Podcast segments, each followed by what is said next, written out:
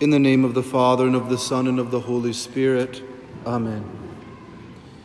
Peace to all on this second Sunday of Lent, the last Sunday of the season of winter, a beautiful day, and I think Irish people are excited about something today. I can't remember exactly what. Happy St. Patrick's Day to all. I'm very proud we have such a beautiful window of the patron of Ireland here to edify us and praise God for his saints. Always on the second Sunday of Lent, we hear the account of the Lord's transfiguration after he had set his face to accomplish his passion in Jerusalem. He goes up the mountain with Peter and John and James and reveals the truth of his face, his face changed in appearance. Now, we continue to cry out to God, Jesus, I seek your face, and to preach about the face of Christ, being mindful that in Hebrew, the ancient Hebrew word for face and the ancient Hebrew word for presence are very, very similar to one another. It's really a matter of pronunciation. The word face and the word presence are virtually identical. And that makes a certain amount of logic when one meditates on it.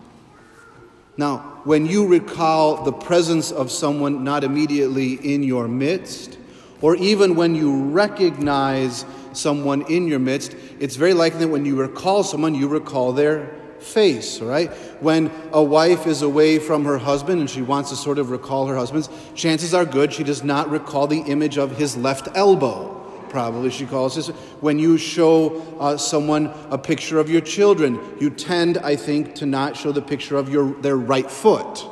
You show a picture of their face. Right? If, if a guy was at work and he had a photo of, you know, someone's pinky finger, and I said, What is that? Oh, that's my wife. We would say, I think we need to have a conversation about some things. And so there's a logic to it to show the presence and to show the face. Now, Christ, when he accomplishes his passion, says, I will be with you until the end of the ages, and leaves his real presence in the Holy Eucharist. So, in the Mass, when that host and chalice are held up, there is the presence of God. But he also leaves the icon of his face. Going back again, for those who have heard this series of sermons, you'll recognize the name Manoppello, right? The Gospel of St. John, chapter 20. Peter and John go to the rock of the tomb. At the Transfiguration, Peter and John go up the rock of the mountain and see the face. They then, after the crucifixion, go to down to the rock of the tomb and they find, John chapter 20, quote, the burial linens and the napkin that covered his face, not with the linens, but folded up in a separate place.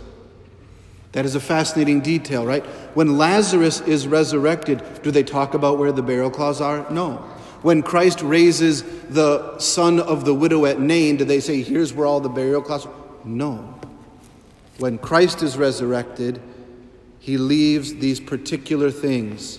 And they are mentioned in the Gospels because they are kept by all Christians. The linens that covered his body in the great cathedral of Turin, the napkin that veiled his face in the church of St. Michael in Manoppello.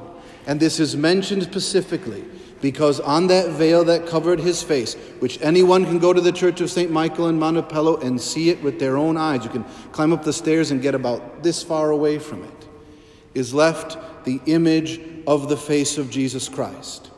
Now, this has been scrutinized by every form of modern science. The cloth which is woven is carbon dated to the first century. Dirt that was found on it and the nature of the weaving of the cloth was only done in first century Palestine, right? Israel. It is made out of mussel silk. You may know or not that mussels produce a very, very, very fine silk that is incredibly durable but very, very hard to use because number one, they don't produce a lot of it, and number two, to turn into cloth is very difficult. They say right now, today, there are exactly three people in the world who can weave mussel silk into cloth. So, very durable, very precious. And in all of the ancient tradition of the Hebrew people, this is kept even today in many cultures, that when someone dies, the nearest family member, in the case of our Lord, would have been Our Lady, Holy Mary, before they are wrapped and shrouded, lays a veil over their face. Right? And so our Lord gives this icon of his own face at the glorious resurrection. It is not paint, that is validated. It is not dye, that is validated. The closest thing they can mimic it to is something akin to a photograph. And of course, there was not photography in first century Israel, first century anywhere for that matter. So, this icon of the Lord, he leaves his face, and it becomes the model for all iconography of the images of Jesus Christ from that point. Now, the Renaissance completely screwed that up, but that's a whole different sermon entirely. It just completely messed it up. But traditional iconography kept the principles of that face. Now, the statue of Christ on the cross, when it came down building the new church, I did all the measurements of it. Now, that is made from a plaster cast.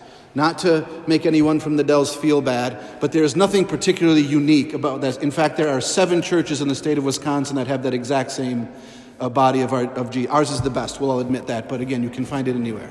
But what is interesting about it is the face is made precisely to those traditional points of iconography. So if you do the proportions, right, from forehead to nose, right? From outside of one eye to the other, from outside of eyes down to the bottom of the mouth, the things that we use to traditionally capture faces, right? How do you recognize a lot of people's kids, right?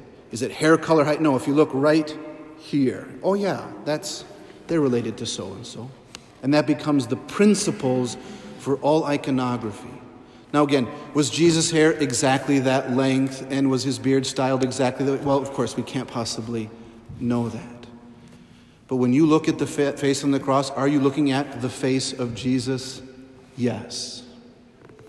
Now, people, this is not an art critique, because there are many images of the face of Jesus, and they might lift people up and edify them in any way, and I, I have no critique of that. But there is a power given by Christ Himself in the resurrection of the tomb that face transfigured on the holy mountain, which was hope when the passion came, is left in that icon kept at Manoppello and used throughout the tradition of the church.